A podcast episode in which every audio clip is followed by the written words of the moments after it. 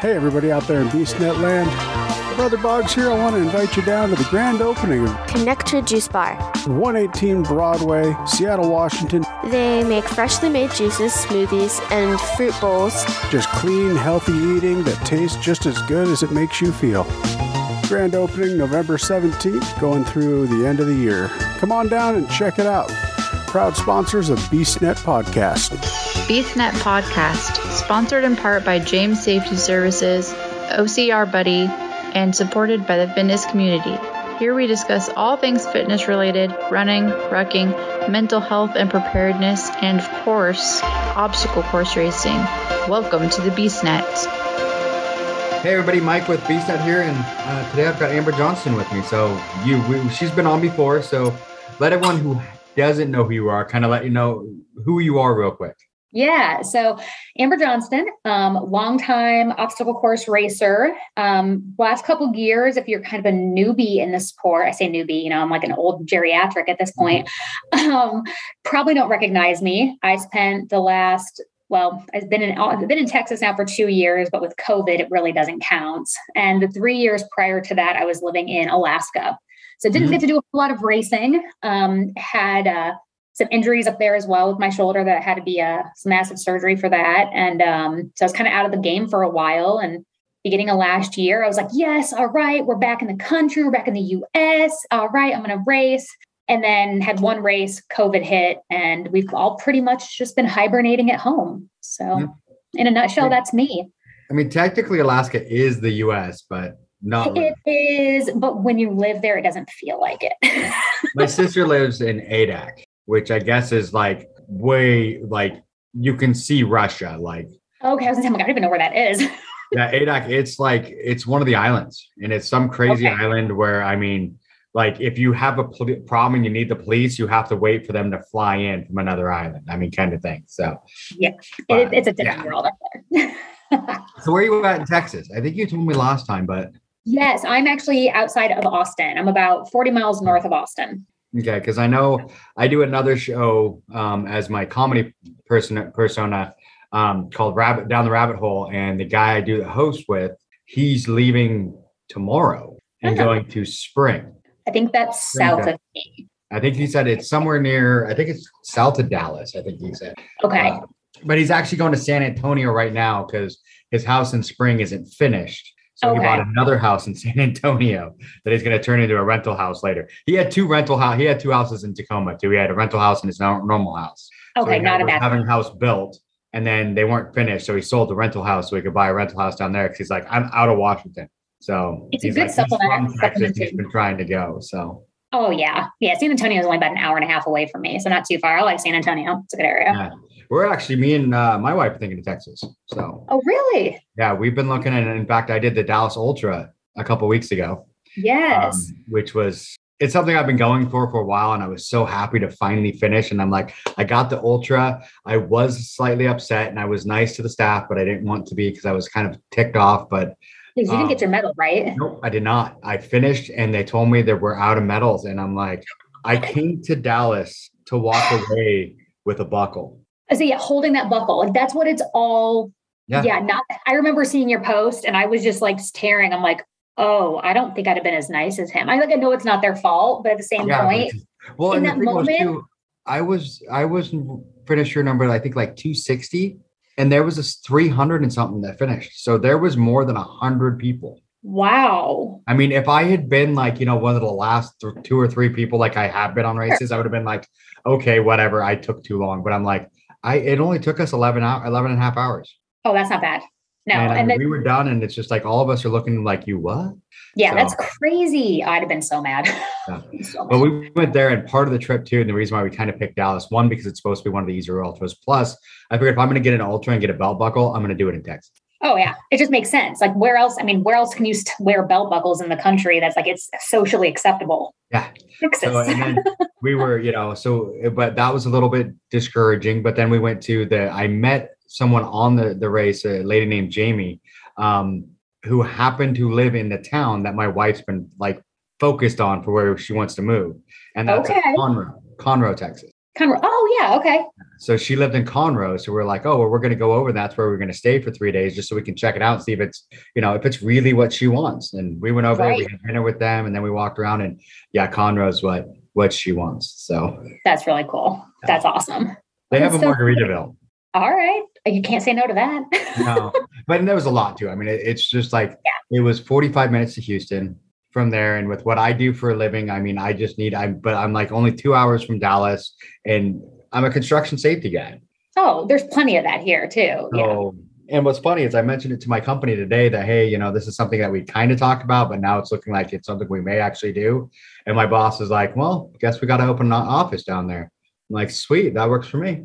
Right? Oh, that's awesome. That's always nice too. And the company's like, "Let's make this happen." You're like, "Yes, I don't have to find a new job. This is amazing." and I'm already got friends down there. You're down there. You know, my buddy Big B's going to be down there. I met Jamie, yeah. her her boyfriend. So it's oh, absolutely. And it's gorgeous down there. I mean, in you October, doing, doing a beast and or a, an ultra in October at 87 degrees. Right. Yeah. You're almost like it's almost too hot. Like if any, you're like what? it was just about right. It was. It, yeah. got to get to a point where I'm like, okay, this this Washington boy doesn't, you know, doesn't do this heat so well, but you know, give, me, a, give me a couple months there. I'll get acclimated. I'll get it. Exactly. so I know it, and it's tough because I mean that's one thing you know where you know watching your story when you train so hard and then you have an injury. And I know, I mean, I applaud you for for choosing to do the surgery and everything else because there's so many of us. Because a lot of people know I was supposed to have knee surgery 20 years ago. Yeah. And I've never done it. And I'm finally getting back into running. And I did a, a the Battle Miles Death Race on Saturday, Sunday, which is for those that don't know, I'm not supposed to tell you, it's 30 miles plus a bunch of workouts every mile. So I mean, it ends, it's brutal. And that's um, a lot. It is, and it took us about it took us eight hours and 45 minutes. So we were we still did a pretty good time. Yeah, as it's trucking. By the end of it, my knee is just throbbing. And I'm like, well, that's that knee that I was supposed to have surgery on 20 years ago. It's doing better now than it was, but it's like now I'm thinking back, maybe I should have done the surgery. Maybe what would it be like, you know? But you know, we all worry about that. So how it's how a big you, how have you been? I know you did you had and I mean knee surgery compared to what you did, I mean, is it's I mean, any surgery is insane, but yeah. I mean you know you went through some some crazy ones i did so in the past three years i actually just figured this out the other day in the past three years i've had four surgeries um, one was cosmetic. It was my choice. I actually just had my boobiversary like like a couple days ago. Very exciting for that. As an athlete, females, you understand those are the first things to go away. And it is um, one of those things. It's hard though. I do have to admit this that that's the one surgery. I mean, I want to be like, hey, it seems like it went well, but then you know you feel like a perv, like right, exactly. I'm always like, oh no, you, feel free. These were expensive. look away. I'm, how do you I'm compliment on that? It's like, you know, yes, your boobs look nice. I'm sorry. Uh, right. You but wait, I'm open about it. I mean, that's, I mean, I'm talking about it on a podcast. Um, but oh, outside of that, it was on Facebook. I mean, you were all over Facebook. Oh, so, I mean, absolutely. funny how you see people are trying to hide it and you're just like, no, this is what I did because this is for me. Well, clearly, if you know me and you've ever seen me before, you're going to notice something's different. Yeah. so it's like let's just talk about the elephant in the room you know? And also i did i did it for me. I did it because as a parent as a as a mom that breastfed that depletes you know breast tissue. Being an athlete de- depletes breast breast tissue. And it's i have broad shoulders right? So i wear you know sometimes larger size outfits but then they're baggy in the boobs. Like that's not that's not comfortable. Like it doesn't look right. You know, like that makes you self conscious. And I work out too damn hard to have a fit body to then be self conscious about it. Yeah. And no amount of push ups or chest press is going to grow it. Trust me, I tried. my doctor actually complimented me on my uh, muscle. um, you know, I mean, it's awesome. I mean, it shows how, who you are. I mean, it's one of those things a lot of people, you know, would just be like, oh, but you're like, no, it's this is for me. It's one of those things that yeah. I want to feel, you know, it makes you feel better about yourself. And whatever exactly. makes you feel better is is right. There's no right or wrong in that. If it makes you feel better, then that's right. So Yep, I completely agree. Awesome yeah so outside of that one it has been four surgeries and that is actually a very a very um, tasking surgery on the body because it does you know stretching the muscle and things like that it actually was harder than i anticipated um, but my most recent two surgeries were actually back surgery um, so people joke because i when people are like oh my god what did you have done and i'm like well they basically cut me in half because they did. Yeah. Um, the first surgery, they went in through my stomach to replace two discs with titanium spacers because the discs had basically shifted apart because the back of my disc was fractured. So I've had a broken back um, probably since I was a teenager. Um, so a little backstory before I guess I talk about the surgeries. When I was 18, I had just had my son and I left the hospital you know, in a wheelchair, normal, but I kept telling the doctors that something wasn't right. Something in my hips wasn't right. I couldn't walk. I was still in a lot of pain. I couldn't move. Um, and I was a fit 18, almost 19 year old, you know, and I'm like, why? Like, I just delivered vaginally with no epidural, no pain meds. Clearly, I can handle pain, and now I can't walk afterwards. Like something's up. Yeah. Doctors kind of gaffed me off. So three days later, I wound up in the emergency room. Excruciating pain. I hadn't slept. I couldn't walk. I couldn't move. You know, I was trying to take care of a newborn. I mean, just world's flipped upside down as it is. And now I'm over here just bawling because I'm in so much pain. So they they did X-rays and figured out that my pelvis had separated, which is normal when you give birth, but it didn't go back together. So I had three extra inches in my hips. So between my SI joints and my pubic bones, my hips were just literally doing whatever they wanted, going whatever, whichever which way. I mean, just like flip flopping around. But when they did that x ray, they found in my lower back that my back was broken. And of course, the doctors are so focused on my hips and they're like, oh, well, you have some disc degeneration and your back's broken. Are you aware of this? I had no idea. Like, what do you, uh, do you ever have back pain? Of course, I have back pain. I was a competitive gymnast, a competitive cheerleader, pole vaulter, tennis player. Like, yes, I have back pain. I just thought it was normal. I didn't think anything of it. Um, so Carrie, you know, they told me, oh, we'll figure out the hip thing, you know, basically just wrap me like a mummy for however long it takes for my body to absorb all of the hormones that your body produces when you deliver a child. Once that's all out of your system, everything should tighten back up. You'll be fine. I'm like, okay, great. What about this back thing? Like, why, like my back's broken, you said, like, what, what do I do? They said, oh no, you'll be fine. It should never get any worse. Don't worry about it as an almost 19 year old with a newborn. I'm okay. still in college. I'm, yeah, right. I'm just like, okay. I still went and cheered throughout college. You know, I was still in a sport, still tumbling, stunting, mm-hmm. running, you know, staying fit and active. And was I was fine for a very long time. I mean, I would have pain here and there. I'd throw my back out. I'd have, you know, days or weeks where like I couldn't really do a whole lot, but eventually get better. Fast forward to now being a you know, semi-professional obstacle course racer. And I spent the last probably about six years of my race career, um, which really only gave me about one good race season that I wasn't running in excruciating pain. Um, a lot of people who saw me at races probably remember I was always, people always laughed because I would have KT tape running under my shorts, down my hamstring, um, down my inner thigh. Like I was trying anything I could to figure out why this pain was so bad. Um, and of course, a lot of people not understanding, and I didn't know how bad my back was. It was just like, oh, you need to train more, you need to run more, you just need to run more, you need to run more. Mm-hmm. Come to find out, I shouldn't have been running more. I really should have went and had an MRI done on my back because I had so the fracture, of course, never got better. Um, there's just not enough vascularity there for the bones to heal. So once they're broken, they're broken, which allows the disc to slide forward. And although I have a very strong core and you know very fit, your body still just gravity works. So two of the discs were compressed. One was bulging, one was herniated, but they were both completely deteriorated. Um, so if you've ever seen an MRI or if you go on my Instagram, I've got all the photos on there. You'll kind of understand what I'm talking about the disc should be white and the space should be pretty even between each disc and mine is not. So two of them are like clear. And the one disc is like all like this weird like googly like have you ever seen the movie flubber and how he just kind of like does whatever he wants? That's yeah. how my disc looked. Like that's the best way i think i can describe it. Um it's not. And when my, luckily, my my family doctor here in Texas, when I I had gone to physical therapy, I was like, okay, COVID's going on. There's no races. Let's try to figure this thing out. Like it's time. Spent months in physical therapy, and even the doctor doctor's like, I have no idea what is going on with you. We have done everything we can. Like you need to be like you need to go like get some more tests done, get some get some MRIs, get some X-rays. Like let's let's figure this out. So my doctor said, you know, well, I know your back's bad, and I know you're saying you're having hip pain but let's just do an MRI on both. And I'm I'm grateful that she did because they did they found all the issues with my back um, and how bad it was. But they also found that I have a labrum tear in my hip, two bur- or two um, cysts, and I also have an extra bone.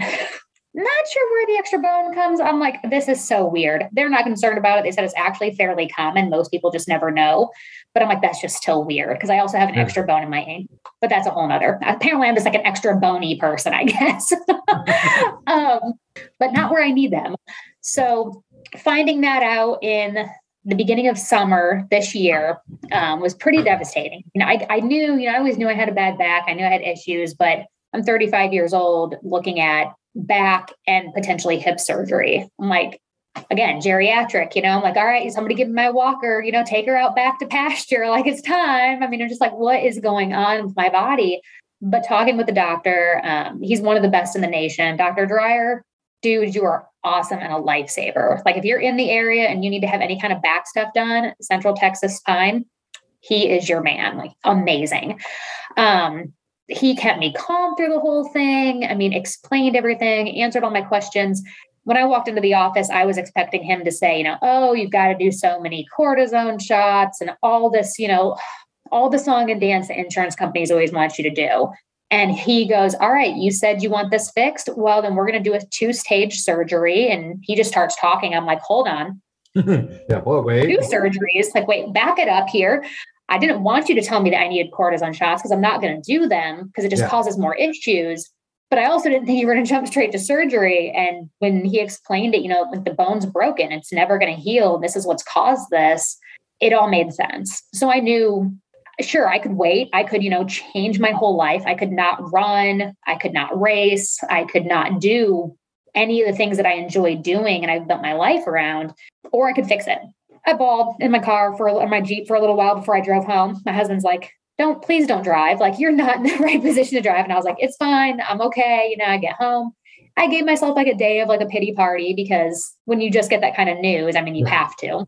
But um you know looked at it like I do anything else. It's two surgeries. It's not fun. It's not great, but I can come back from this.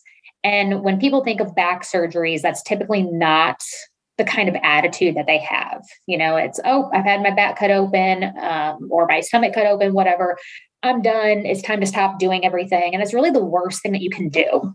And I'm in a couple support groups on Facebook for people with this issue. So it's called spondylolisthesis. Spondylolisthesis is kind of the worst of the spondies. There's three different ones.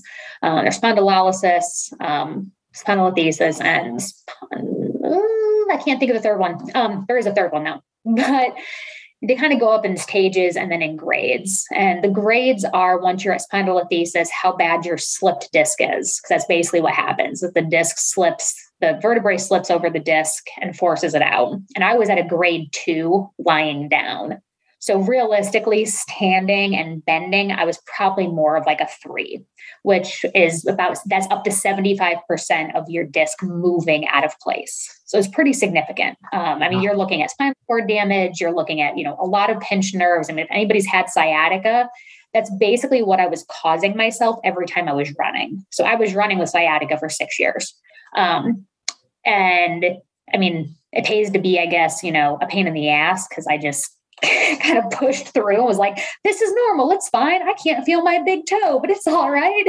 And hindsight, I should have, you know, I should have pushed to get it looked at sooner, but I was being stubborn. I was enjoying racing. I love being around everybody. I didn't want to not be competing. Um, but now we get to rebuild. And now I, I, my big joke is, you know, all right, it's time to get fast again. Like I'm once I'm allowed to start running, which is likely not for a year post op. Um, you know, the plan is to get back to running, get back to racing, get back to DEKA Fit, DEKA Strong, you know, kind of the things that I'm good at. Mm-hmm. Um, and really show people that, yeah, I may have five rods and six, 12, 12 screws and two titanium spacers. I mean, I'm basically the bionic woman at this point in my back. But once the bone grows back and my spine is fused, it's new bone. I basically just have a, a sturdier bone. So I should be able to return to all my activities with no problems um, or, you know, limited problems. I'll have to change some of my training techniques and things like that. But um, it's, a, it's a pretty, it's a pretty massive, uh, massive undertaking. Um, I guess I kind of rambled on about that as far as like the background of how I got here, mm-hmm. but, but the surgeries things, itself. I mean, it's good to know. I mean, it's good to know. It's good for people to understand that how it got there. Because I mean, it's one of those things I think a lot of us you know, like I mentioned, my knee, I've ran with knee pain for years and I just, I deal with it. Um, but I mean, you know, you said you're 35. At 35, if you're having that much back pain, like for me, my knee's annoying, but I'm still running 100 miles a month. I did 30 miles this last weekend, you know, yeah. and probably after this, going to go down to the treadmill in the hotel and run a 5K or whatever. I still run every day. So it's not enough pain that I can't do anything. And it's not constant. Where you're right. talking about like for six years, you're having every time you go and do what we're supposed to love, and it's killing yeah. you, and you're in excruciating pain. But obviously, you love it so much, you're still doing it. Right. And you're young enough by doing this surgery, you should be extending the life of you being able to do that. Where without the surgery, 100%. you maybe had I mean, honestly, you have to think about maybe a year or two before you finally get to, you know, even at six years, most people would have been like, okay, the pain's too much. I'm done. I'm just going to lay on the couch and die now. You know? Oh, yeah. I mean, my doctor, when I walked in and he pulled out my MRI, just, I mean, his PA, her jaw dropped and she's like, oh my God. Oh my, how did you just walk in here? I don't understand how you're walking. And I'm yeah. like, it's that bad. And she's like, oh, honey, most patients that we see in here, eh, they don't make it to this point. Like, and I mean, I see on some of the support groups, even, you know, people are grade one. I mean, just a couple centimeter slip, but if it's slipped in the wrong direction and it's sitting on a nerve, that pain, I mean, nerve pain is a different kind of right. pain.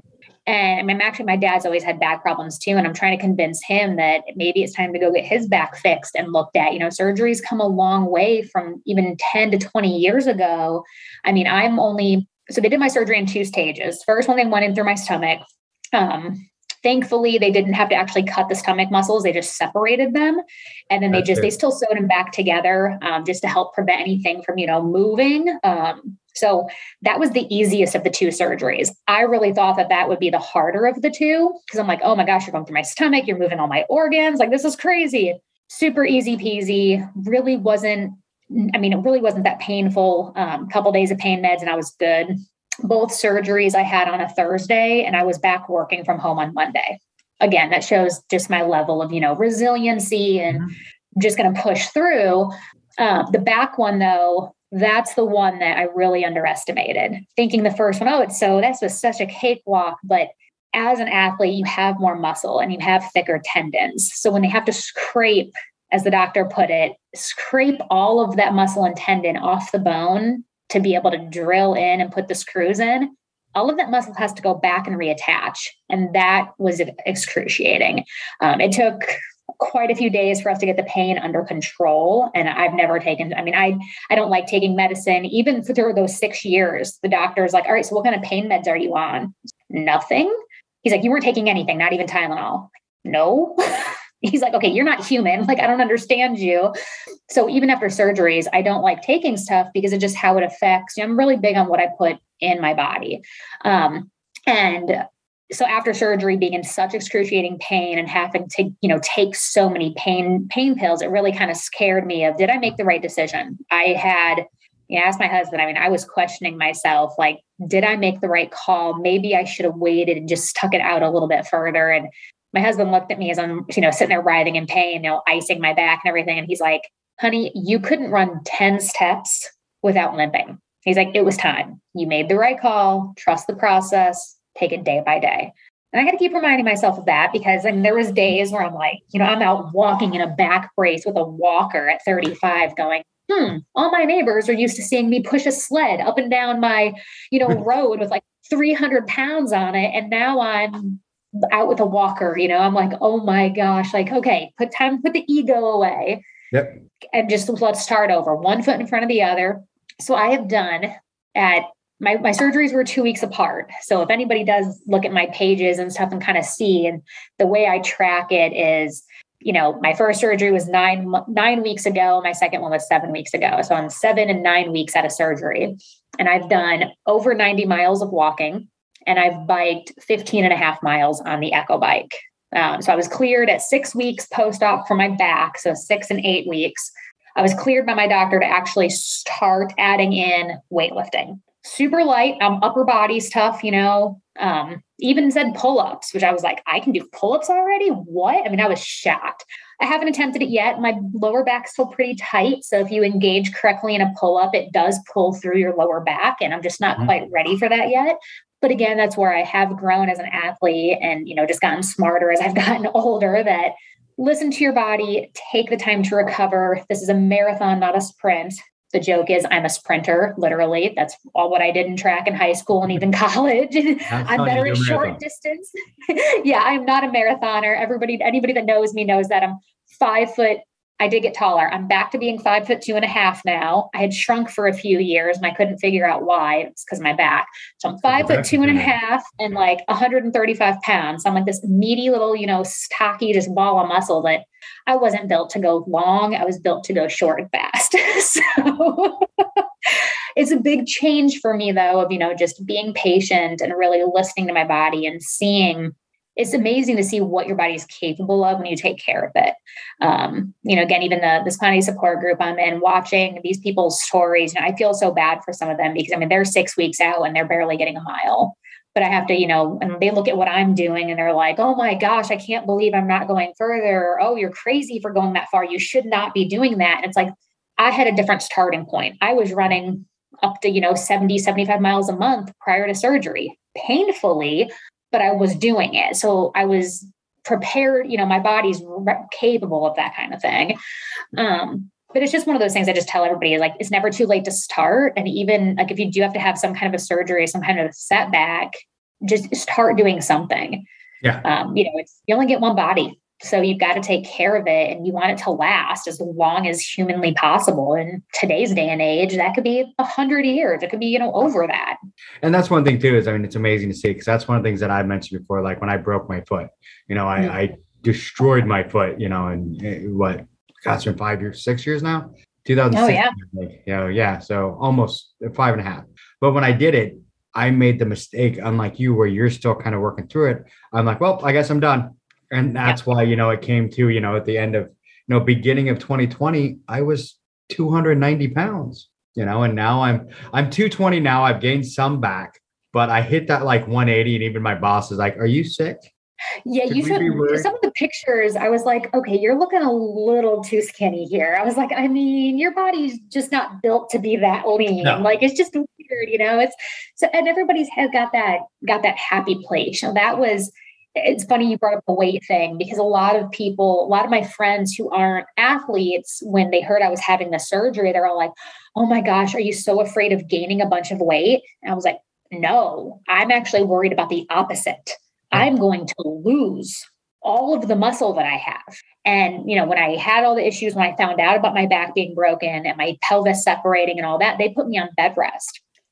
I have pictures of me holding my son when he's like first born, and I look like a skeleton. I mean, my eyes are sunken into my head. I mean, people, I mean, people probably thought I was, you know, anorexic or had an eating disorder. And I'm not making fun of that by any means. No. But how muscular I was even through my pregnancy and leading up to delivering and then so fast afterwards the drastic decline of just losing all of that muscle people were really concerned that there was something wrong and i had to keep explaining like i'm on bed rest. I can't walk. I can't lift. I couldn't even move my child from his you know hopper next to me into my lap. I couldn't do any of that. So it just it all ran away so quickly and that's why it's just it's so important that you know even throughout this whole process when i asked my doctor okay what's my goals after surgery? And he's like, well, all you can do is walk. I was like, okay, I'm going to walk and walk and walk, yeah. and walk and walk. And you know, I made it a point. Even um, you know, he said he's like, you know, the the goal is that the day of surgery we get you up walking. Not everybody can do that, and I'm like, oh, I will do that. Like yeah. if that's the goal, it's going to happen.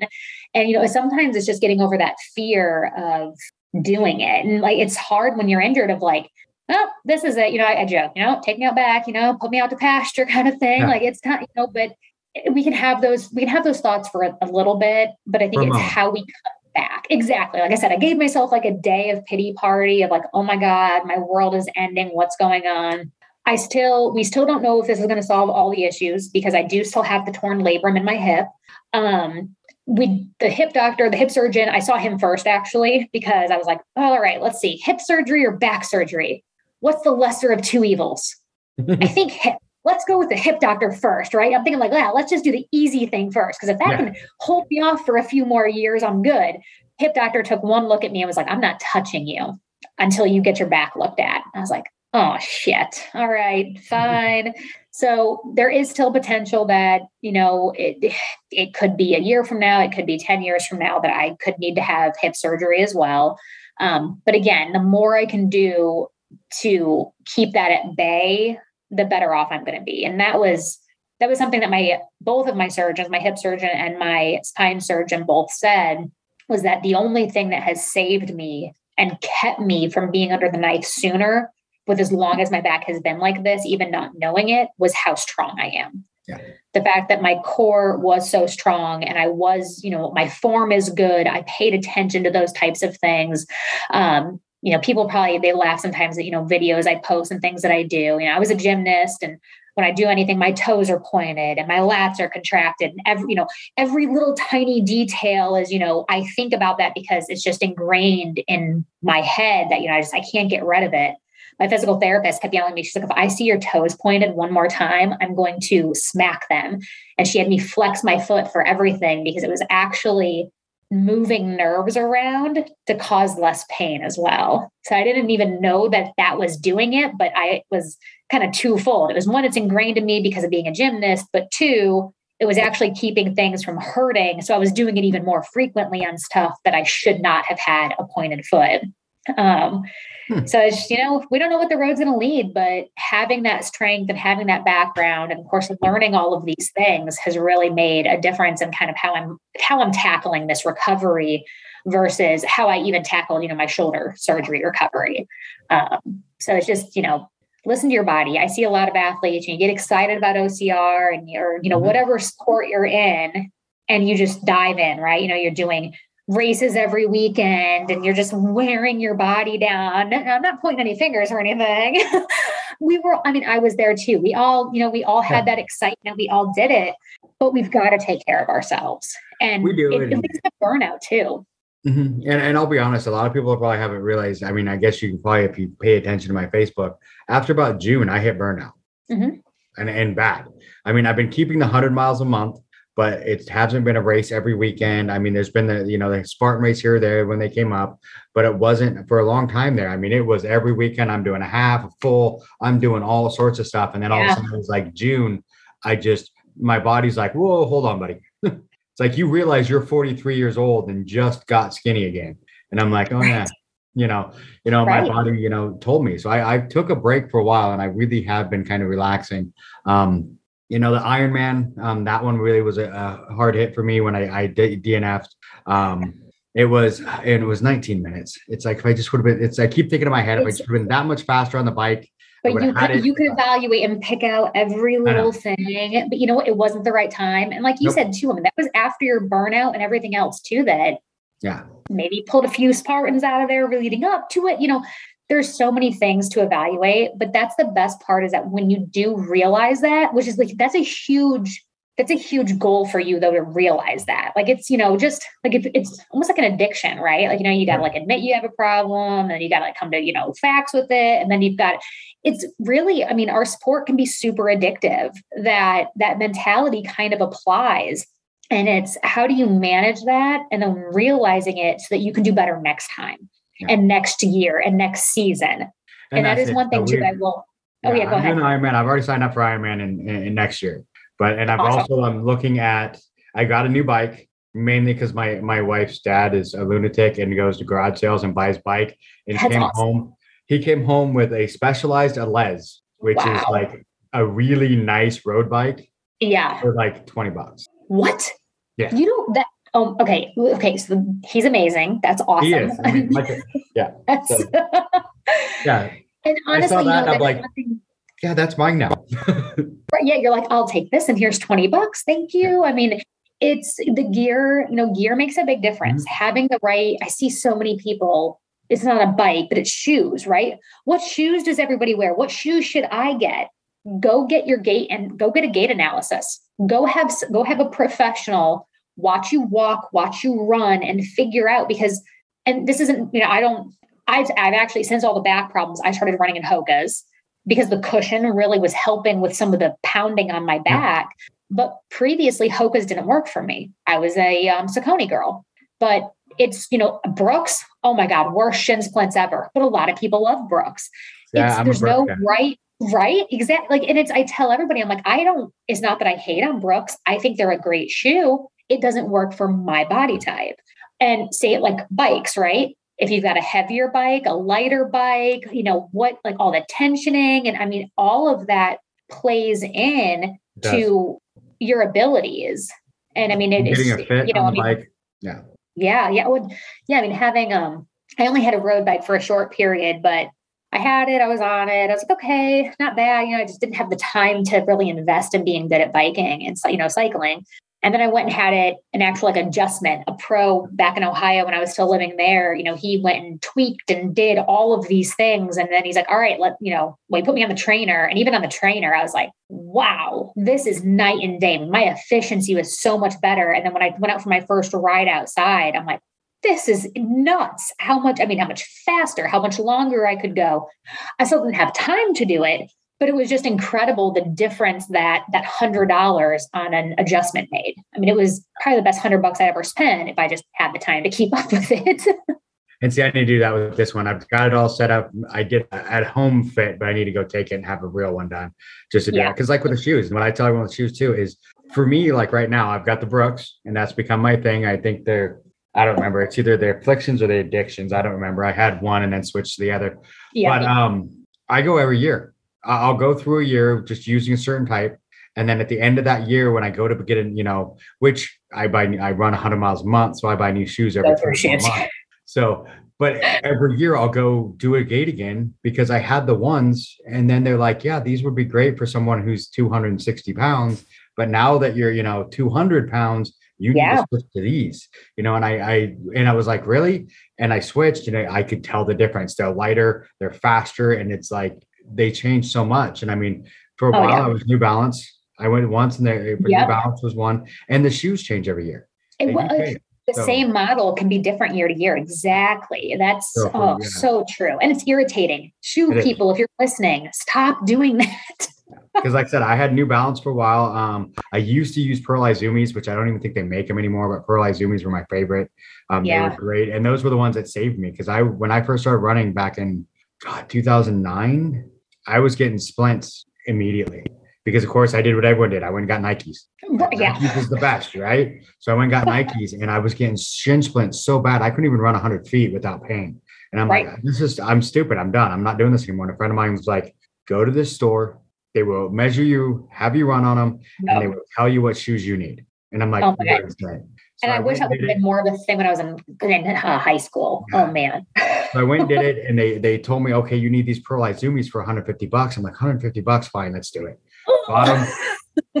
like whatever, let's try it. Bottom, and I literally put them on, and like a week later ran a half marathon with no pain, no, pain. no nothing, and I'm like, this is the best 150 bucks I've ever spent. And ever yes. since then, it's like I go get and I I am I'm like you. Do not ask me what shoes I wear. Go get measured, have them check your gait, and they will tell you what you need. Because my exactly. shoes won't, you know, like you said, you Brooks don't work for you. Brooks are what work for me, you know, right. It, you know, and it's even with like, you know, uh, uh OCR shoes. Oh, uh, for yeah. a long time I used the uh Inov-8s, you know, mm. the talent. And I never even tried them. I everybody always Inov-8, Inov-8, and I was like, they're zero drop. I can't do that. I know I can't do that. I was like, there's that's just too much for me. I worried about the zero drop, but they actually they were fine. Which normally I don't use zero drop, but they were okay. But then what ended up happening was after my foot injury, my left foot's like wider, and the innovates oh. are very narrow. So I was losing feeling in my toes while I was running. So oh, I ended up switching to yeah the Altras, which are a wider toe box. So now yeah. all of a sudden, once again, you know, they change over time. But you know, and that's it. I mean, now I don't get the pain, I don't get all that, and it's you know, get the right shoes. You know, with injuries, with injuries so... it keeps you from getting the injuries. Because that's the thing is, you get to be you know my age, and you're younger than me. You start getting older. All those mistakes we made as teenagers they haunt you. start to come back, and that yes, yes, yeah, that's one. Yeah, my dad always my dad always laughs because with all the, you know, I've had shoulder surgery and back surgery, and you know, my hips messed up and all this. And he's like, it's all from gymnastics. I never should have let you do gymnastics. It was just organized child abuse. And I was like, Dad, I would have like never let you live it down if you wouldn't have like gym. I mean, gymnastics is still at my heart. I mean, mm-hmm. my number one sport. I mean, I coached for a very long time, even. I mean, that's how I mean, I was always, I mean, for over half my life, I've been involved in the sport. And I still to this day, I mean, you know, neighbor kids, whatever, like, hey, I'm trying to do this. Can you help? Like one on one sessions, whatever. I'm like, absolutely, because I love it. So I'm like, but there are things I look back and I'm like, oh, if I would have done this differently, or if I would have done that, I maybe could have prevented some of this. And like, so it's important, like the gear. And then two, just even like your training and your coaches.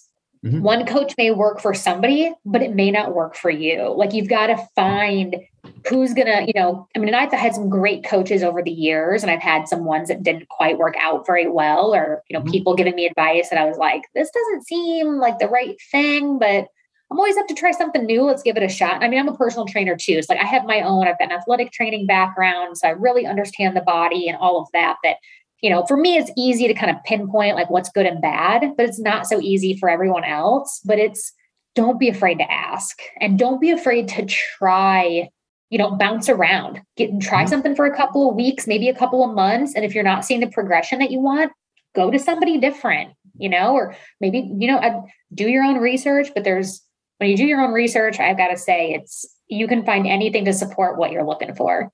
That's my caveat to that is my, my, my 16 year old, he's almost 17. Everything I say, he's got a counter for. Well, mm-hmm. I read this online. I'm like, Cody, you can find anything to support whatever you think nowadays online. So that doesn't mean anything.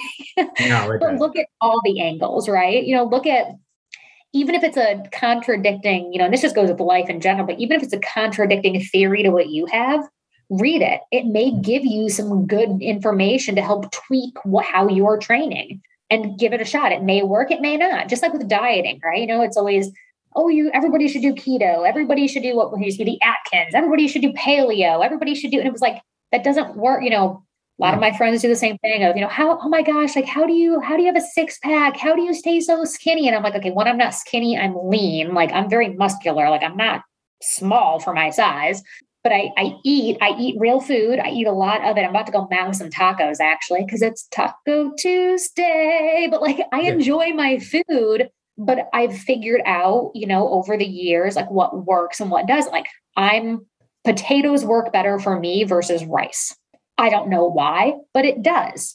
But for somebody else, like for you, rice may work better than potatoes, or you know, a lower carb, a lower carb diet with a higher fat diet, or whatever but it's you got to be patient with it and you've got to test things out and then always be tweaking it too. I like your once I like that you know once a year you go and get your gait uh, you know analyzed because even with diets it's the same type of thing of what works this year versus next year and you know a lot of people always say like at 40 everything changes. All right well if you're doing the same diet up to 40 like it may not work after 40 i mean it's you know it's just your body's always changing and it's just listening to it and that's it. And it's also what you do. Like your diet's going to work depending on what else you're doing. So like for you right now where you can't do the heavy lifting you can't do the running so your cardio is a little less so your diet's going to change to adjust to what you're doing.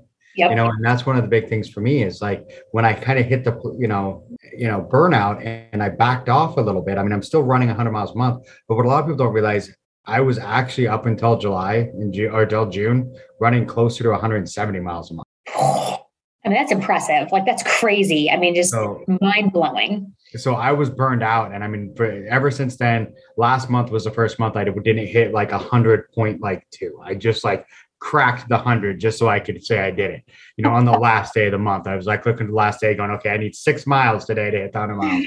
but you know, I did it just to keep me going. But I'd also I backed off on the cardio but I kept my yeah. diet the same. And that's part of the reason I, you know, I went up to about 220. But and part of I also started lifting again. So part of that's also muscle build. My chest, I started swimming a lot more and my oh, chest yeah. got bigger from the swimming and the, the lifting. So it's it's a little bull. So that's why also I hate weight. You know, I use it a lot as a measurement, but at the same time, I'm like, yes, I'm 220, but I'm not the same 220 I was last time. Exactly. And that's I tell like how your clothes fit, you know, mm-hmm. like because when people, when, you know, when, if women are bad about that and women, I'm picking on us, get mad at me if you want, but you know, we are by nature, it's like, what's the scale say? What's the scale say? I need to lose 20 pounds. I need to this. I need to whatever. They're always amazed when I tell them my weight. People don't think I weigh 135 pounds because they don't take into account how much muscle I have. Yeah, muscle weighs a lot, lot like, more than fat. Right. And it also and it takes up less space. So you don't realize it as much. Um, and I was actually happy with how because of because I have a good diet and I knew how to kind of manage it, even with surgery over the last, you know, two months, I did lose a lot of muscle, but my weight didn't go down as much as I was as I thought it might have. So I kept more of it than what I thought, but it's just it's not obviously as tone or as like, you know, it's not like bulging like it normally is, but it's still there, just kind of hiding. Um, but I was super happy about that because that, that's really hard. But I tell everybody, you know, it's take get get out your skinny jeans, whatever your like gold jeans are. I'm like, check those. Don't get on the scale, just check those. See how those fit. You know, it's have something like that or measurements. Oh my gosh, I would train women or even men, and I would, you know, take their measurements and we would remeasure every so many weeks. And they're like, like, the scale's not moving. And I'm like, I can see the visual difference. We would take measurements and they've lost, you know, 10 inches total. And they're just like, oh my gosh, like I had no idea. And I'm it, yeah, that and pictures. Yeah. Pictures, pictures are, are, and you, you'll hate it at first, right? You're like, oh, God. but then when you compare them, because when you look at the mirror, you look at yourself naked every day, right? I mean, so you don't see the changes, but other people do. Not that other people are seeing you naked every day. You know, maybe a spouse, significant other, whatever, or hey, whatever you're into, whatever nudist camps, no, whatever. No hey, I was saying, no judgment here, no shame in your game. Um, I want that kind of like, yeah, um, but take the picture because even if you're just comparing it side by side, you see so much more. And you can't take them every day. Take them, you know, once a week, middle of the week, Wednesdays, Thursdays. Take a picture. well, and see what helped me was because I did the the diet bets. Okay. And on the diet bet, you have to get a picture of you standing on the scale and a picture of the scale. Mm. It was the pictures that helped me because all of a sudden I'm sitting there and I'm like, you know, whatever the scale's saying, but I don't see it. I don't see it at all. And then someone's like, look at your pictures from when you started. Yeah. And now look at now. And I'm like, oh, Jesus. You know, that is wow. And you don't see it because, like you said, I see myself every day. Exactly. And now all of a sudden I'm seeing those pictures and I'm like, oh, I see it now you know and that's kind of the thing you have to do like you said get off the scale look at the pictures because even now like i said if i look at what i was 220 before i was chubby like really chubby and i mean i've got a little bit of a gut right now that needs to go away again but i'm also bigger in the chest. I can tell in my shirts because if i if i wear this is you know an extra large shirt and i'm almost you know busting out the shoulders so i'm like yeah okay i've gotten bigger in the chest and the shoulders because of the lifting.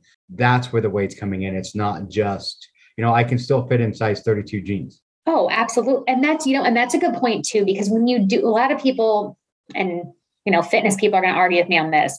You cannot gain muscle without gaining fat. The body just doesn't work that way. It's that's what they call it bulking for a reason. Mm-hmm. Because in order to get the muscle on, you have to eat a lot of food. You have to eat in excess. Now you can keep that mostly muscle, but with that, there will still be, you know, fat deposits on your body because that's just how the body works. Mm-hmm. So anybody that tries to say otherwise, you can argue with me until you're blue in the face, but I know how bodies work. It's it's sheer science. it's just not possible. So if you're going to do that, you know, we're you know a lot of fitness competitors and figure competitors because I've, I've I've lived in that world too, and I've competed in that as well. When you're trying to bulk and gain muscle to then shred out to be lean and muscular on stage, you do you you're going to gain fat. It's mm-hmm. inevitable but then it's all right cool i've got this muscle now let's kind of trim it down. And then that's where you find that new happy medium of like all right where can i maintain this? How can i keep this? But you know fitness competitors i mean you know they post their photos online and whatever but what they don't share is their off season. I've got you know a few people i follow on instagram that are very open about like this is off season and they're like i'm chubby right now but guess what? I'm eating all the foods i'm drinking all the wine i'm doing i'm enjoying myself and then when it comes time to prep, all right, now we're serious, diet's back on. But you know, but they don't do it for so long that they can't come back from it or create a bad habit. Yeah. So it's you just got to balance. All, life's about balance without getting too philosophical. it is all about balance. I mean, it's one of the things, and I like the idea what you said about like the jeans, because that was one thing. Like, I had a pair of jeans that hung in the closet from like that I've uh, probably had for 15 years. Yeah. I have not been able to put on for 15 years. And my wife's yes. like, why? And I'm like, because one day I will put those on. And it was like July of last year where I was sitting there and I was goofing off and I was doing something in the closet. I think we were actually packing to move. Okay, And yeah, see, that's about your house. And I'm like, huh, I wonder. And I put them on and I'm like, they're too big. and that's the best feel like that is better than Hmm. any other feeling right like when you've been busting your butt that much and then like the jeans either zip up perfectly or they're too big and you're like i've done it I've, this is why i kept them It's like I did it. I finally fit. And then what was horrible was because I've been running so much, my legs had gotten bigger. So I ended up tearing like I wore them for like a week and then they tore up the the like the side of the leg because my legs they fit in the waist, but my legs were too big. yeah i have that problem but in the butt it's, i always tear out the ass of my jeans and i'm like this is just man i'm like ah, the, the, the new like the new stretchy jeans that like Hylete has them for men.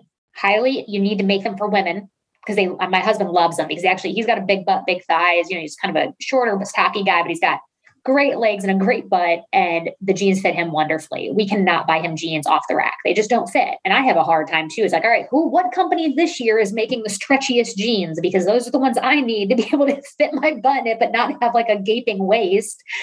Um but there's so many more companies now that are making them that are stretchy for athletes, which is amazing. They're just expensive and I'm kind of cheap, so I don't always indulge. But I run into problems. Because that's my problem. A lot of times I'll get to I get, and even when I was a kid, I rode bikes a lot. I did a lot. So my legs have always been bigger. So like Levi 501s, I can't get them above like anything that's going to fit my waist is not going to go over my thigh.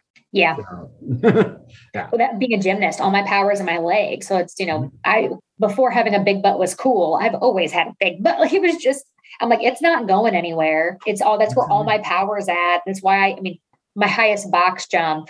There's a really good fail video somewhere. It's on my Facebook. I don't know where, but oh my god, I had an epic fail on a box jump. Um, I think it was six, not 60 inches, 50, 54 inches, something like that. I mean, it was like it was, the box was almost as tall as me, and I just barely missed it but the way the gym was set up and everything, I didn't have it against the wall. So the top thing kicked out and I totally flat backed.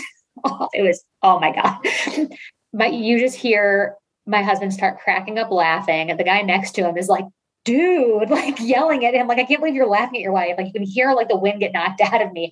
But it was epic. But I was like, there's a reason why I can almost jump my height. And it's all in my ass and legs. I'm like, it's just that that's where all my power is at.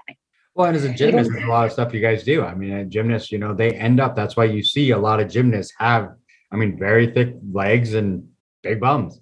Yeah, That's- exactly. That's where the power is, you know. Yes. And that's what I've always told everybody. And they're like, what do you do to get that, you know, get that there, whatever. And I'm like, it's one, it's natural for me. It's the way I'm built. But I'm like, it's also, you know, I lift, I mean, I did lift heavy prior to surgery and everything, but now it's, it's, I've done it for so long that my body just, my body can hold on to it, which thankfully, thankfully helps, you know, now when you're coming back from an injury that, you know, you don't know, I don't have to work, I won't have to work as hard to get back to where I was because muscle memory. I mean, it, it is a real, You had a good base. excuse me, it is a real thing. Yeah. You had, you had a good base. And I mean, that's one thing I think too, you know, coming back from the surgeries is, I mean, could you imagine trying to come back from those surgeries and not being in the shape you were before you went in? And I mean, it's just, you know, and that's one of those things. I mean, being in those groups, I'm sure you see, like you said, a lot of people that are six weeks out that can't even walk a mile yet. Well, you know, you had a different base than they did. And I think a lot of that too is like, you know, when your dad's like, you know, oh, you should have never been, a, never let you be a gymnast. And it's like, but would you be where you are now without that, that training and Exactly. everything and becoming how much worse would that have been without 100%. the muscle and everything else and the body type that you have that you would that you Right. got from being a gymnast Yeah. And that, and that's what, that's always my comeback too. And that's, and that's one thing I tell, you know, folks when I see on like the support pages and stuff that, you know, it's, oh, you know, you, you should never run again after you have the surgery. My uncle, who actually, he passed away last year, um, he had three, four, three or four spinal surgeries. He had multiple fusions. He had to have one fusion redone. I mean, he had them in his lower back, in his cervical, and his upper neck. Um, he had severe disc degeneration. He was an avid runner. And after every single surgery, he ran. Uh, even after he, they found his brain tumor, they actually, he was diagnosed. Uh, they found his brain tumor because he would, he ran a 5K at least three times a year or three times a week um, at the gym. And he had a trainer who he lifted with. He went into the shower to get changed and he fell and hit his head. And then he wasn't acting right. But that was how he got to the hospital to get the MRI done that actually found the tumor. But he had had it for God knows how long, but he had been running all along with it. And I'm like, if he could do that, and even after his first, um, the first tumor removal in his head, I mean, his head was cut wide open, everything else, he was out walking every day as much as he could, you know, until it came back. And then he had a second surgery. And then from there, it got a little tougher because, you know, things were progressing quickly. But you just have to have that persistence and that resilience of like doesn't matter what's going on like i'm going to do something and it's if anything this is now the time to do it even more so because it's going to make the recovery easier and that's what i tell a lot of people in that group is like i'm not saying everybody should run again because some people just where they're at stage of life where their activity mm-hmm. level was to begin with it may not be a good idea. But nothing says you can't walk or bike or do some light weightlifting or yoga or a lot of people um, pilates. Pilates is a really good activity that they tell everybody with back problems to do. And i've dabbled with it but i think i'm going to start doing more of it once i'm cleared to do more of that kind of heavier stuff. Not heavier but like more movement. Yeah more movement. Because um, i can't twist or bend for up to six months to a year depending on how fast my spine fuses because i mean trying to create bone so twisting and bending will stop it from doing that. Um, but you know, it's like start now, get a base, you know. I mean, if you don't want to do surgery now, then at least start hitting the gym and getting stronger so that then you can have it done and come out stronger too. The stronger you go in, the stronger you come out. That's kind of my mentality. Oh yeah, and it's one of those things. I mean, you get that base, you get it down, and I mean, it's a lot easier to get it back. Like you said, I mean, a lot of people don't know. I was an athlete in high school and then mm-hmm. stopped you know? So uh, even my doctor's like even though it's been that long you oh, still oh, yeah. have that base down there you know? And once you build that base that muscle base it stays. So you know i was able Definitely. i'm never going to get back to that. I mean i was 140 pounds when i graduated from high school. I mean when i hit 180 this time i look like i you saw I mean it's like skeletor yeah you were like skeletor. You know? So i mean I, I never want to get down to that. I'm comfortable about 190 to 210 somewhere in there. So i mean i want to get back yeah. down about 10 pounds but a lot of it depends on the muscle too. If i can build the muscle up and stay at 220, but get the muscle where I want it, then I'm fine. I mean, it's a lot about the fit, like you said, the muscle, you know, and it's just get out and do something, keep moving. I mean, that's it. I mean, we, like I said, we get one body and it's, you know, before I lost the weight, I was pre diabetic. I was, my triglycerides were through the roof. And I mean, I had so many medical issues, and it's just like my doctor's like, you got to do something, or we're gonna have to start putting you on meds. We're gonna have to do all that. And I'm like, I don't want meds. You know, like exactly. I broke, I mean, some people know a Tough Mudder in September, I broke my rib. Um, so even then, they're like, here's, you know, some Percocets. And I'm like, five, cool. They're like, if you need more, let me know. I'm like, yeah, perfect. I think I have three of those five left. You know, I took I took one after the ultra because I already, I mean, I already still had the cracked rib. It had only been four weeks. And right. when I went to do the the vertical cargo because they had the table, I uh jumped up and I hit square on that rib. And the girl I was running with, she's like, You pretty much she thought I was gonna pass out. I dropped my knees and I'm like, uh kind of like white as a ghost. Like yeah, just everything's yeah. going black. I'm like, oh, that was a bad idea. Right. Yeah. Your eyes are rolling back your head. It's like, oh, he's going down. Oh god. Yeah, that's that's rough. That's yeah. But I mean, I don't like I don't like drugs. I'm like you. I don't like the drugs. I don't want right. Them. So yeah. But I don't want them. Yeah. You know, yeah, you know, but they're like, yeah, you're supposed to, you know, they're gonna have to put me on medication because I was all these things. I'm like, okay, I need to lose weight. And when I went back in last year and had my physical, my doctor's like, I've been your doctor for like 15 years and I've never been able to see that, say this, but your test results are all fine. Like, That's you're oh in, my gosh. You know, you're in the healthy range on everything. She's like, I am so proud of everything you've done. I'm like, yes. So right, it, you like leave doing like a little happy dance, like leaving the yeah. doctor's office, like sliding out there like Michael Jackson's. Like people are like, man, what just happened in there? Like you're like, good doctor's appointment, all right. everything went good. It was funny too because she, she walked in and she's like, what happened? Because I had seen her in a year and I'd lost her. She's like, and then of course she did the, the normal. How did you do this? Right, yeah, exactly. Like, what have you been you, doing? Yes, explain yeah. to me what you did. So I want to make sure you did this the right way. And that was the thing. I'm like, no, I just started dieting and you know did Weight Watchers to start with, and then just kind of learned how to adjust what I eat. Um, and then I just started running. You know, yeah, and you know, that's a good point too. Weight Watchers, I think, is kind of an overlooked. You know, people like think it's like just for like old ladies kind of thing, but it. Oh. I like Weight Watchers because it teaches you good habits. Like it teaches you what's good food and what's not good food, or you know, like, like portions and things. like it teaches you a lot of really good basics yes. that you're never really taught. I mean, unless you like are interested in it, you start doing your own research and things. You know, I mean, you learn your your diet history, like you know, you have things like that from like your family, and then in college. And college isn't always the great time for food because you're eating like a meal, you know, meal hall or whatever. Or you're just eating pizza, you know, three four times a week, and your metabolism's still high, so it's fine. So I do. I, I think Weight Watchers is kind of an overlooked tool that teaches really good habits without it being this drastic because when, I, when people when I use the term diet, I just mean how I eat. I'm mm-hmm. not like when I'm like, oh, well, my diet consists of, and they're like, oh, why do you diet? I'm like, no, no, no, no, no. We're using the term differently. I say diet it. as what I eat on a daily basis. You're using diet as how you eat sometimes.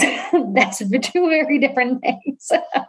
and that's it. A lot of people to look at it that way. A diet isn't just like, hey, I'm going on it. It's like a diet literally is what you eat. You know, mm-hmm. we just all believe that, you know, a diet is a bad thing and it's not. It's just what we choose to eat. And that was one of the things with Weight Watchers. It, like you said, it taught me portion control. Like I can eat whatever I want. Do I want to eat that cookie? Yes, I can eat that cookie, but I only should have two, not right. Exactly. Yes. Yeah. And also finding foods like that I like, but finding them in a better version. Yes. Like for me, chili. I love chili. Oh, but oh yeah, but you can make such healthy chili.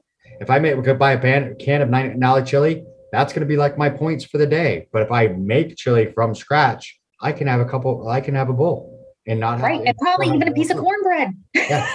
So it's all about what you what you put in. You know, not the processed foods. Get rid of the, yeah. the salts, the sugars. Make your own food and portion control. Yeah. But if you eat enough throughout the day, like me, I just started like right now in my car. I have snacks I have some, you know, different types of trail mixes that, you know, whatever. I have usually I'll bring get pineapple, cut it up, you know, stuff like that that I keep in the car. Yeah. Because if I have that to snack on, because I drive like 16 hours a week, you know, oh, yeah. work, going back and forth to places for work. And if I have those in the car, I'm not going to stop at McDonald's. Yep, exactly. I so that was my nickname when, when I was racing pretty heavily before I moved to Alaska was snacks because I would on these long races, the vests and different things always rubbed funny on me, and I hated wearing them. So I would just stuff snacks in my bra, my sports bra. Mm. so I'd be out on the course, and all of a sudden I'd like pull out like a goo packet or like one of the little gel things, whatever. people are like, "What else do you have in there?" And I'm like, "Don't you worry about it. These are mine." Hmm. It's all mine. These I did. I mean, I in my car, everybody knew at work that I had a snack drawer full of, I mean, full of snacks. I had a jar, I had a can of protein on my, you know, desk. I mean, I always had anything. And one time actually it came in handy. A guy actually dropped, he um was having some blood sugar issues and some different stuff. And he actually dropped in the bathroom and they, they thought he died. Like they called 911. I mean, they were like, who knows 911? Like we need somebody in here. And I, I was certified at the time. So I ran in, like they show up, they dragged me to the men's bathroom and I'm like, okay, is like, I don't want to get myself in trouble. Like, I'm, I'm at work, you know, like, is everything covered? Are we good? And they're like, it's, he's fine. He's at the, at the sink, but like, you just come in and it's like, okay. And sure, you know, I got him back. I, I pulled some food out of my drawer. Cause I was like, all right, it's like, you look very pale. Your heart rate's erratic. Like the, you know, EMT is going to check you out, but like, let's try to get like your, I think it's your blood sugar. Let's try to get it up. Um, just based on how he looked and the other symptoms that yeah. he had. And I mean, it could like potentially could have saved his life. I mean, he was so like when he came back like the next week to work, he had to take some days off and stuff. He was like, "Thank you so much. Like, I can't believe you knew what to do." And it was like, I mean, well, just I was trained in it. I mean, I luckily I had healthy food options that wouldn't spike his blood sugar so high that it would put him off the other end, but it got it up high enough that it leveled him out. That he was more coherent, and you know, it kept him at a good spot. But then the EMTs and everybody could keep him level. Um, but you know, it's I have food everywhere. Every, I mean, always. I was in everybody always in meetings. They're like, "Oh, I'm sorry, I'm eating," and I'm like, "I'm eating in almost every meeting you're in with me, whether you realize it or not. I'm probably eating." Yeah, I mean, I have snacks everywhere, and, and then I have like you know Nuun tablets everywhere because I'm I'm constantly drinking Nuun. You know, yep. I'm an ambassador for Nuun, so it's nice. So I get it cheap. Oh, that's so awesome. I have like I have Nuun, ta- like literally, like in my car, I'm like, oh, when I went to leave this morning, because I'm, you know, gone from the house for three days in a hotel, and I'm like, I better make sure I have some Nuun. So I grab two tubes, go out to the car, open the center cancel. There's already four tubes in there. I'm like, oh, never mind. Yeah. You're like, I think I'm good. Yeah, I think. Oh I'm yeah, good. that's how. I mean, I, I, do miss my Fit Aid sponsorship, but as I'm sitting here drinking a Fit Aid during this, like, I mean, I still get it. I still use it. It's kind of my treat, you know. I don't. I drink water and coffee. Okay, yeah. and wine and Tito's. Sometimes Tito's with my Fit Aid That's a great little cocktail. Hmm. Um, but you know, I try to limit my alcohol intake. I do yeah. like the new athletic brewing um, stuff. Some of those are. I'm not a big beer drinker, but I do like stouts. Their stout is amazing. That's right. It's you know, I mean, it's yeah, it's out or it's like a near beer. I think there's like less than two tenths of you know alcohol in it. Um, but you know, if you do have to like, I've got some friends that are you know like cannot have alcohol, whatever, but they like to drink something that doesn't have it, but have the flavor. And yeah, the athletic beer comes in clutch. It's just, it's nice. It's good. Yeah, no, I, I do the Nuun a lot, you know, and then the other one I had for like, you know, me, I, I'm the same way. I have coffee, coffee and my water. And every morning I have like, I'll, I'll drink an entire pot by myself. Yeah. But what I did, and one of the big things for me is when I first started dieting, I love Starbucks. Oh. So I oh. go to Starbucks and get a mocha, and they, they're like, freaking, that's my sugar intake for the week. right, right. Oh, there's so much in there. You just don't realize it. Yeah. So what I, I started doing was is I got the Premier Proteins, the drink from Costco. Okay. And I'll brew a pot of coffee in the morning and pour the protein in it. Yeah. And there's my sweetener. So, you know, and everyone's like, oh, wait a minute. And, you know, I'm sure people have listened to heard Says say this before, but I mean, it ended up being I went from a 19 point drink on Weight Watchers to a two, and oh. I can drink the entire pot. Right. For two points. Big difference. So, Big difference. And I get my protein, some of my protein for the day, but yeah. When I uh, I used to tell a lot of people to do that, you know, swap their swap their creamer out for protein or things like that. We know when they were like their protein intake was so low, and we were trying to figure out ways to like sneak it into their diet because they just weren't good about it. And that was a big one that I always did, and people were amazed. They're like, I never would have thought about this, and I'm like, it's just a powder. It just just like you know now the big things um you know collagen and all that kind of stuff. I mean, I do take a collagen supplement because especially with the back trying to grow bone, like anything I can do to make it go faster. Um, thank you, 1st Phorm, for coming out with that one. Um, I am a 1st Phorm ambassador, so if anybody uh, needs a discount code for them, let me know. It's actually it's OCR Amber, super easy. You get free shipping. Um, but if you have questions about their products too, I can always answer them. But like I put a scoop of that in my coffee, a little bit of creamer. Okay, I I'm a little heavy on the creamer, but I work from home, so I'm always home with it. You know, it's still not that bad. It's still better than like a Starbucks like mixed victory. Yeah, exactly. You know, a little bit of flavor in there, but I only I only do one cup a day, so that's kind of like my kickoff day, and then there I go. yeah, see, I, am a, I'm a full pot a day. I love my coffee, and it's that I will I have my coffee coffee maker set to make coffee every morning. And I just have a little Keurig. I just do like a single, like they're like reusable little pod, and just. I have the the Keurig Duo, so mm, I can okay. do a, a, yeah no a Keurig, or I can have the other side's an actual coffee pot. So yeah, I'll do a, an entire one in the morning. That's and then smart. Pour it, I have a thermos, and I pour the the protein cup pot, you know, the whole pot and the protein in there, and That's off smart. I go.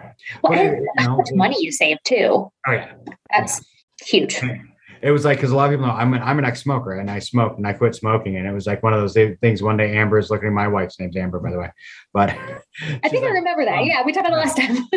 she's almost like you probably should go back to smoking because it's cheaper than your coffee habit. Like no, no, I don't want to, but yeah. So, I know, yeah, yeah. Well, part of the problem was is my whole job.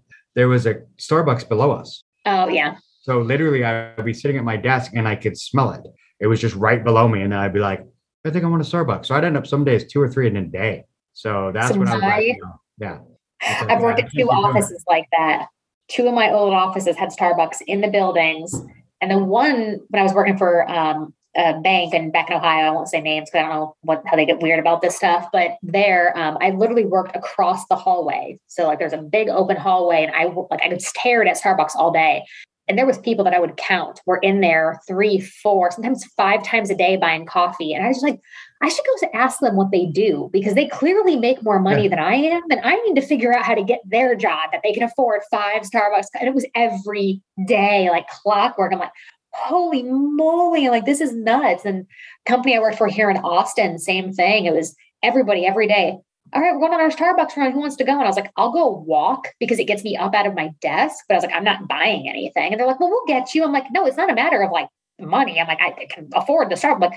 I don't want the calories or the, you know, whatever. I was like, no, I'm not like, I was, I'll just get up and move because it's healthy and it's good for me, but I don't need the coffee. I got my water. I'm still trying to put down.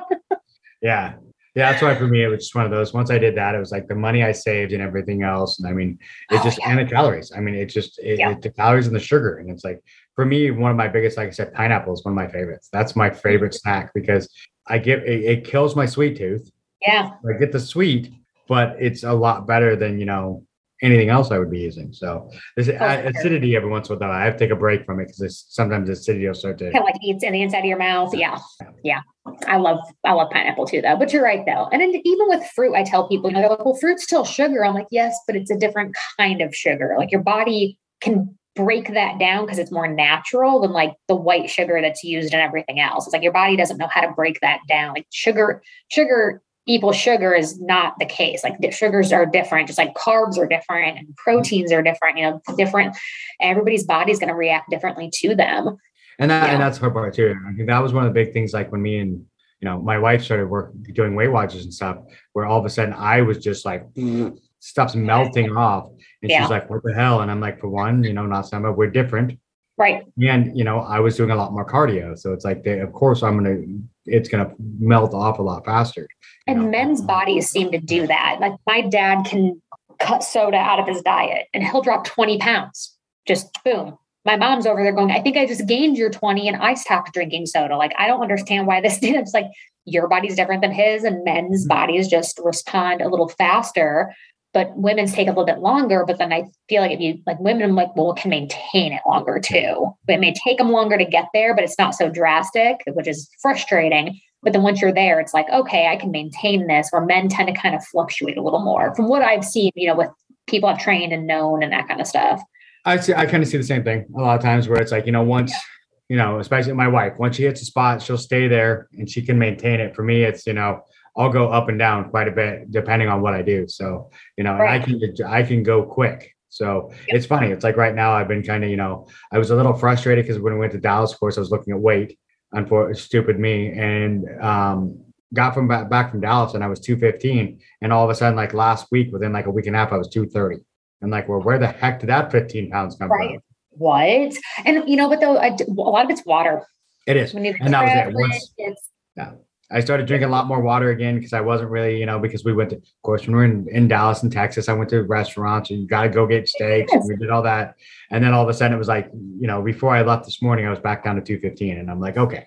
So it's Yeah. just kind of, it was that water retention. And that's the part, that's the scary part of the scale because you get on the scale and it can fluctuate so much. That's why, you know, like you said, take your jeans, you know, I put my Yeah. jeans on, they, they, the jeans didn't change how they fit, you know, but exactly. you know the water was there so that's one thing you got to really think about you know and the size measurements Yep. is so much more important Absolutely. Makes such a difference.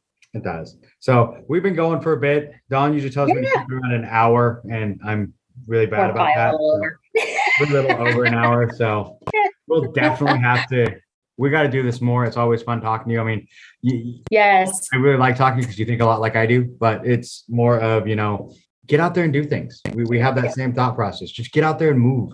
You know, like I said, I'm a, a Nuun ambassador. I love partly because I love their, their logo. That's just just move. Yeah. Oh my gosh. Yeah, I do. I love that. And I don't, have I don't know if I've, I think I've used Nuun once. I'm going to have to give it a shot. I'm going to go get some and try it because I haven't, yeah, haven't used it forever. If I did ever I- use it, I think I used it I like one it. race.